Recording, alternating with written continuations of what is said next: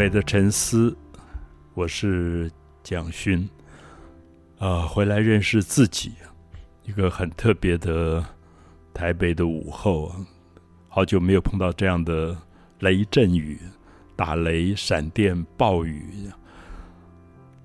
啊！我想在夏天很热很热，然后忽然出现这种雷电交加，常常让你觉得整个在。好像在世界上有一种激情的生命的形态。我记得我年轻时候好喜欢这种雷阵雨，每一次在夏天就期待午后有一次很爆裂的雷阵雨。这个雨跟春天不一样，不是稀里啦啦、稀稀拉拉这种雨，它就是很爽快，就是因为热到大家都受不了了，在那个热的郁闷当中，忽然有一个声音。闪电，然后雷打雷，呃，爆炸开来的这种感觉，呃，它让我想到一个美学上、艺术上的某一种激情的生命啊，比如说像最明显就是可能大家非常非常熟悉的一个画家范谷啊，范谷。那因为范谷在七月二十六号。一八九零年的七月二十六号，他自杀，然后在麦田当中流血，被抬回家，大概三天吧。七月二十九号才死掉。所以我常常跟会跟朋友会讲到这个故事，就是以前在巴黎，大概每一年的七月二十六号、二十九号，我一定会坐火车到。巴黎北边有一个小城叫奥维 （Auvergne），那那个小城很小，可是它就是在一八九零年的二月，范谷他最后的生命是在这里度过的，大概从二月到呃自杀啊，七月二十六号，他就住在奥维，所以我自己会常常到这个小镇走一走，呃。那个小镇现在还保留着范谷住的房子，很小很小一个房，在一个餐厅的二楼。然后他那个时候常常一个人就走，走在这个麦田当中。那法国他们的农民种麦子，大概到七月就是麦子成熟的时候。麦子成熟的时候，会有很多乌鸦来吃。乌鸦要吃这些麦穗，所以农民就会想一个方法，就是用一种杀伤力不强的猎枪，用这个枪赶乌鸦。啊，我想大家懂我的意思，就是说，因为这个猎枪杀伤力不强，可声音很大，砰这样，然后田里面在偷吃麦子。的乌鸦就会全部惊飞起来，所以我想很多朋友可能知道范谷最后很有名的一张画叫《麦田群鸦》，就在金黄色的麦田当中飞起黑压压的一片乌鸦，那是他很几乎是最后的作品。我想大家了解到范谷因为一直有精神的焦虑的问题。那我们现在叫做思觉失调啊，或者精神病。可是，大概在十九世纪那个年代啊，一九一一八八九年或九零年的时候，就范谷发病的时候，其实可能一般人就认为就是疯子吧。那疯子就是自己的情绪不能控制，那常常会有很异常的动作。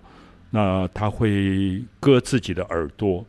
耳朵一直流着血，然后被邻居送到医院。后来其实我们知道，范谷就是被好几个邻居联名签署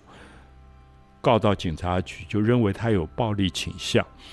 那所以他就被关到精神病院，强迫治疗。那他关的那个精神病院我也去过，啊，我常常在想，范谷这样的生命，就是很像夏天雷阵雨。然后他其实不太能够控制他自己的爱或者恨，他的爱可以很强烈很强烈，他的恨也可以很强烈很强烈。就是我们通常一般讲起来，我们人有一种理性，那个理性理性可以让你知道怎么跟别人沟通，呃，怎么样表达自我。啊，我们现在讲的 EQ 啊，说这个人 EQ 很好，情商很好，啊，跟别人相处都很融合。那范谷刚好就相反，就是他没有办法控制自自己的情绪，他爱你爱到你的可能要被窒息的感觉。我不知道大家有没有感觉到，有时候有一个人爱你爱到你觉得简直都不能呼吸。范谷的爱有点这样。我们知道他有一段时间，大概觉得全世界他都不了解他，他觉得只有一个朋友了解他，就是一个画画的高更，所以他就一直跟高更写信，然后就说高更是唯一在世界上了解他的，要高更来陪他一起画画。后来高更是傻傻的，真的也跑去找他，就到法国南部一个叫阿尔的地方去找他。可是大家知道他们住在一，几乎每天吵架。后来他就割耳朵了。所以其实他的爱也很恐怖，就是因为他不知道怎么去表达那个爱。有时候一个人对别人的爱激情到一个程度，对方会受不了的。所以高更后来就跑掉了，就是大概在一次很强烈的冲突之后，应该是在一八八九年的圣诞节前后，然后吵过架。然后高更就一个人跑到外面，在很寒冷当中在走，忽然发现范谷在后面跟踪他，手上拿了一把刀，他就吓死，他觉得范谷大概要杀他了。这样，其实范谷后来就是割耳朵，他伤害了自己，其实他没有伤害高更。所以我想这些故事在我们读范谷的传记的时候，我们大概都不知道怎么办。那我常常跟朋友说，我们今天站在范谷的画前面，会非常非常的感动，因为怎么会有一个人在画里画出阳光？不只是画出阳光的颜色，是画出阳光晒在你背上的那个烫的感觉。怎么会有一个人画天上夜晚最寂寞的星？他有个 Starry Night，画那个晚上的星空。每一颗星星都好像在跟他讲话，这么寂寞的星星，这么孤独的星星。那那是在一八八九年，他在精神病院画的。后来我到了这个精神病院，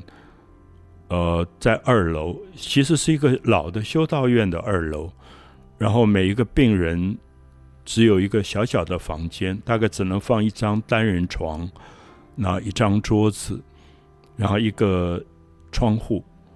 我们知道那个时候可能还没有精神病这样的名称，就是疯子。那这些疯子是因为修道院很怜悯他们，所以给他们一个空间。可他们是被关起来的，所以范谷的那个房间有一个很大的一个锁。我去的时候，我看那个锁看了很久，那个锁已经都生锈了。可是。那一年，范谷在这个房间里被锁在里面，只有固定的时间放风，带个好心的修女带他们出去走走路。大部分时间，他就是在那个密闭的小小的空间。那唯一能够跟外面沟通的，只有墙上的那一面窗子，大概不到一公尺见方的一个窗户。我忽然看到那个窗户，我有好大好大的感动，因为。那一整年，三百多天，范谷就是跟那个窗子在讲话，所以我忽然想到，他画的上千张的画，都是在窗口看出来的风景。外面的起伏的法国南部的丘陵，一株很孤独的柏树，然后日出日出的时候的光。麦田成熟了，然后一直画画到晚上半夜，整个小城的人都入睡了。范谷因为精神病的折磨，他睡不着觉，所以他就看到晚上的天空的星辰。那个 Starry Night 是在这个时候画的。然后你发现全世界都在睡眠的安详当中，只有这个灵魂被折磨到，他跟天上的每一颗星星在讲话。所以这张画现在存在纽约的现代美术馆。那每次去现代美术馆，我就发现这张画前面挤满了人，甚至有人站在这张画前面在哭，在流泪。然后大家一定也听过 Vincent。这首歌啊，《Starry Starry Night》，那用这个歌来讲这张画，就为什么这张画这么感动许多人？因为我们知道我们太正常了，我们情商太好，我们 EQ 太高，我们永远在跟别人用很温柔的沟通的方式讲话，我们不敢像夏天的雷阵雨说：“我就爆发一次吧。”可是范谷他就爆发了，他爆发的时候让你看到说，我可不可以 EQ 不要这么好？我可不可以不要跟这个世界妥协？我可不可以就讲我自己要讲的话？我痛苦到这样的程度，我愤怒到这样的程度，我被折磨到这样的程度，我要跟整个的星空说，我活不下去了。所以，其实范谷不止一次在试图自杀，因为我们正常的人大概很难知道他被精神病所折磨的那个痛苦的程度到什么样子。就是，呃，现在有一些心理学家、医生分析说，范谷当时有很严重的幻听，就是他是真的听到声音。而那个声音一直在跟他吵架，一直在干扰他。那医生现在有为这个东西特别开世界性的大会，然后探讨说，范谷当时可能这个声音干扰到他，最后他用剃刀割了自己耳朵。也许那个耳朵割掉以后的痛，让他暂时缓和了那个被声音折磨的痛苦。我想这些都是今天精神病领域当中一直拿来做个案、做研究的一些东西。可是，在当时十九世纪末，其实大家对这个领域都不了解，所以只能把它关在一个房间，那叫做治疗吧。那事实上，我们知道，你把一个精神病人关在那样小小的空间，他也没有办没有接受治疗。可是我觉得范谷在自我治疗。我这样讲的意思是说，那一年当中，范谷画了上千张的画，是那个绘画在治疗他，是那个夜晚窗口的星星治疗了他。他把他最孤独的、全世界不能了解的痛，大声的挥洒在画布上，所以那些画今天这么感动我们。所以我觉得，也许我们常常讲说，这个天才型的人物，其实他是因为跟我们所受到的心理的状态完全的不一样。那他后来到了奥维，是因为他有一个非常爱他的弟弟，啊，这个弟弟那一直给他写信，也常常去看这个哥哥，他也不了解这个哥哥到底出了什么问题。可是我们知道，我们不见得一定要了解另外一个人，可是我们可以爱他。我们不一定知道一个人在受什么样的生命的折磨，可是我们可以试图去安慰他，去陪伴他。我觉得范谷的弟弟最了不起的就是他不了解这个哥哥，可是他一直陪伴他，帮助他，最后。甚至帮他找到一个很好的一个心理心理上的医生，住在奥维，所以他就把他弟弟，把他哥哥，就是范古斯他哥哥，这个弟弟就觉得说他被关在那个小小的精神病房里不是办法，就把他弄回巴黎，在奥维这个地方，因为认识了这个医生，然后这个医生大概有比较现代一点的精神病的观念，所以他就帮范谷治疗。那这个医生的名字叫 g a s h 我们翻译成假设医生。那这个假设医生范谷还画过他的画，那张画在巴黎的奥赛美术馆。那我每次看到那张画，我就觉得很有趣，因为这个医生满面愁容，因为他大概也碰到一个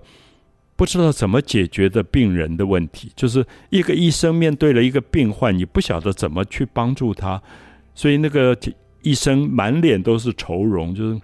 担忧的不得了，知道这个人老要自杀，老要走向绝望的路，可是他不晓得怎么帮助他。那这张画，呃，里面的医生，这个医生手上还拿了一些草药，那当时大概也觉得有一些比较安安静情绪的一些马鞭草啊，这种草药煮一煮。做茶饮有点像我们的传统中药，可以治疗这个范谷。那他比较好，就是他不把范谷关起来，他觉得关起来并没有帮助，他就让他画画，让他可以每天在田野里面自己走来走去，因为他觉得范谷也不会伤害别人。那过去把他关在精神病院。是因为邻居误解，以为他有暴力倾向，其实他并没有伤害别人的意图，所以他就让他做一个孤独的在田野当中走来走去的灵魂。所以范谷从呃一八九零年的二月到奥维，一直到七月二十六号自杀，那几个月大概是他晚年比较比较自由自在的时候吧，因为他可以画画，可以走来走去。那可以在田野里面跟这些飞起来的乌鸦讲话，所以我一直觉得这个医生是范谷的一个非常重要的一个拯救者。那也是后来我们知道范谷那时候根本就没有名，也没有人认为他在艺术上有什么不得了的作为。那大家对他也都不了解，他弟弟一直试图要卖他的画，也都很难卖出去。那因为别人如果对疯子不了解，就觉得疯子到底有什么存在的价值？可是我觉得这个医生最了不起的是，他看到了这个跟一般人异常的啊。我们说，我们都希望人是正常的，可是这个医生，如果你是一个精神病医生，你看到的就是一个异常，你怎么去理解异常？或者今天我们在作为父母或者老师。作为朋友，我们能理解你的学生、孩子或者朋友的异常，我觉得那是一个最了不起的爱。所以，这个医生虽然自己没有办法完全治疗范谷，可是他想陪伴他。所以他后来在范谷去世以后，那范谷还没有很成名，他就把范谷的画全部捐给法国的，等于是文化部。那这一批作品现在都在巴黎最有名的奥赛美术馆。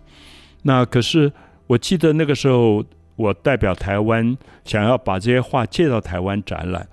哦，他们就跟我解释说这批画不能外借。我问他为什么，他说因为当时这个医生捐这些画给文化部的时候，特别注明说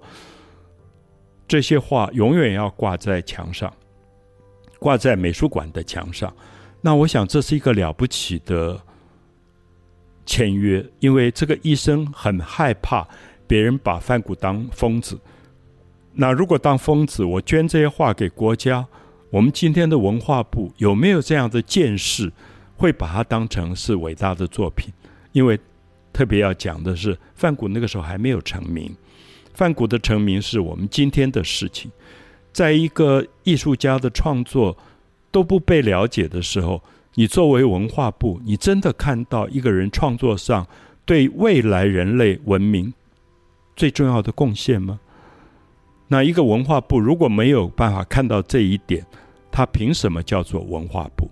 啊？所以我觉得，当我知道法国他们有这样的制度，这个医生捐了画给国家，国家必须有责任永远把它挂在墙上。果然，梵谷后来变成了人类美术史上最伟大、全世界影响力最大的画家之一，因为他展现了一个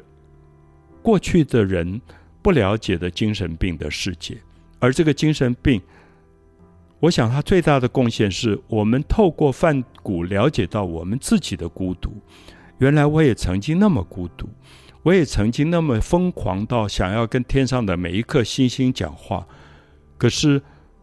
我进到人群当中，我就正常了，因为我不敢让大家知道我有多么孤独，或者我有多么愤怒，或者我有多么痛苦。可是范谷他的精神病让他完全表达自己，所以我常常跟朋友说，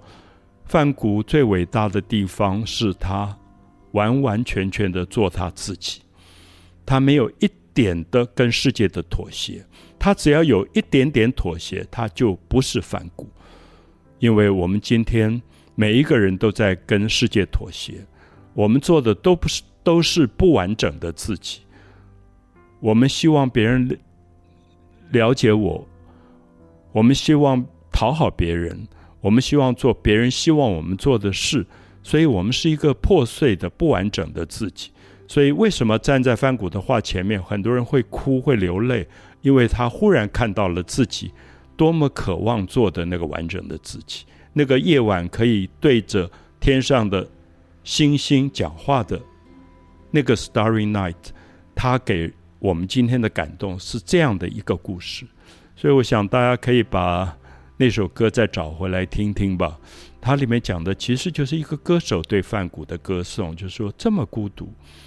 有没有世界上这么孤独的灵魂？可是他要活下来。他活下来有一个责任，是有一天他要用这样的孤独，告诉全世界孤独的人：我比你还要孤独。在你最孤独的时候，我可以在你旁边陪伴着你。啊，所以我常常喜欢跟朋友讲梵谷的故事。呃，在巴黎读书的时候，都会想起来每一年的七月二十六号、二十九号，我大概都会带一瓶红酒到梵谷的坟墓上，他的墓。他埋葬在奥维一个公墓里，很简单的一个墓地啊。我在脸书上也常常 PO 这张照片。他后来跟他弟弟埋葬在一起，那我就坐在他的墓旁边陪他喝喝红酒。我就觉得我很感谢有一个这样的生命，让我知道什么叫做回来认识自己，什么叫做回来做自己。那我们已经跟世界妥协的够了。我们可以留一点空间，完成我们自己，而那是范谷，我想给世界最大的鼓励。他的故事可以讲好久好久，所以我很希望在他去世的七月，纪念范谷，能够陆续的跟大家谈一谈，我们每一个人心里面都非常非常怀念的一个孤独的灵魂。